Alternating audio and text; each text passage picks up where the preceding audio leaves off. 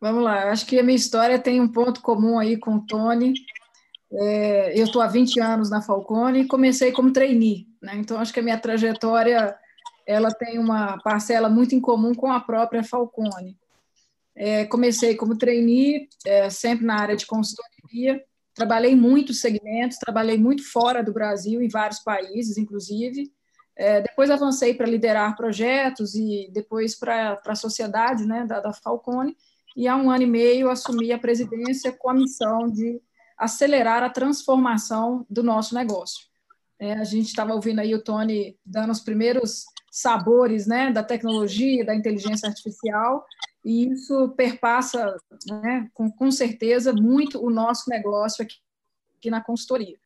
É, e nesse momento de crise, de transformação e de mudanças alucinantes, né, é, o consultor tem muito trabalho, é muito demandado, e a gente tem ajudado muito. Eu achei muito legal a fala do Caíto, porque isso traduz muito o pensamento do empreendedor, né, do empresário, e a gente ajuda em dois momentos, né? O Caíto traduziu esses dois momentos. Um primeiro momento, que é o momento mais imediatista, nós na Falcone ajudamos a construir esse teste de estresse que a gente chama, né?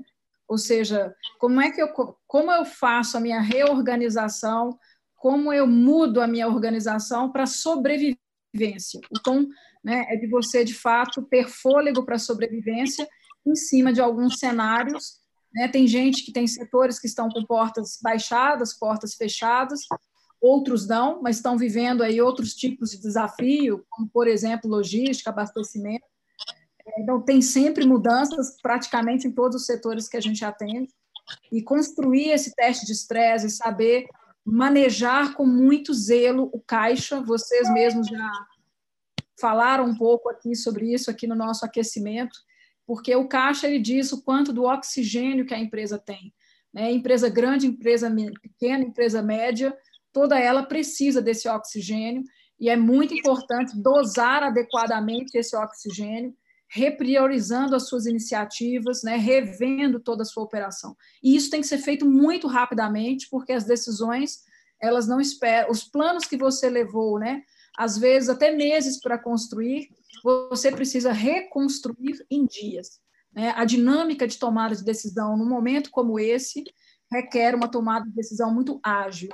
Né? Isso aqui é um dos desafios. E a gente também tem que ajudar a empresa a pensar no day after. E acho que o Caíto também ilustrou isso. Olha, eu já estou com os planos prontos. Quando retomar, o que, que eu vou fazer? Porque o mercado vai voltar diferente, o consumidor vai voltar diferente, né? Tudo isso está transformando as relações é, entre as pessoas, entre as organizações, a relação de trabalho, tudo isso vai voltar diferente e as, as organizações precisam se adaptar.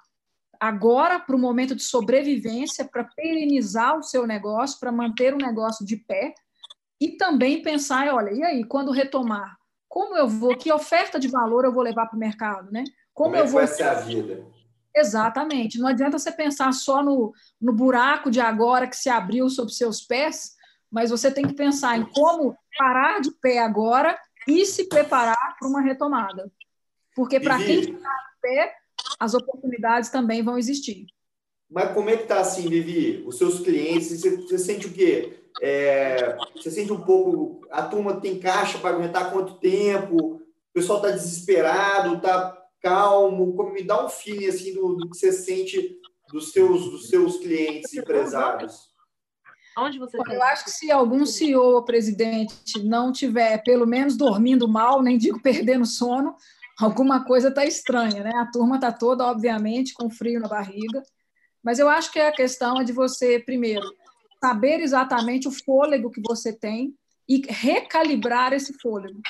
Infelizmente, é, Rafael, assim, é uma realidade né, das empresas do Brasil, e foi publicado aí bem recente, nos dias atrás, uma pesquisa sobre isso, que mesmo grandes empresas, o fôlego não é tão grande, não é tão não longo, é tão né? É.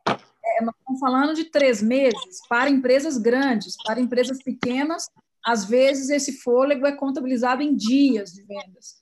Então, assim, você tem que fazer esse oxigênio render o máximo possível e tomar as medidas duras com coragem, porque não, não procrastine na tomada dessas decisões, porque ao passar dos dias e de algumas semanas, pode te cobrar um preço muito alto nesse fôlego do caixa. Né? Infelizmente, a situação de liquidez não é das melhores.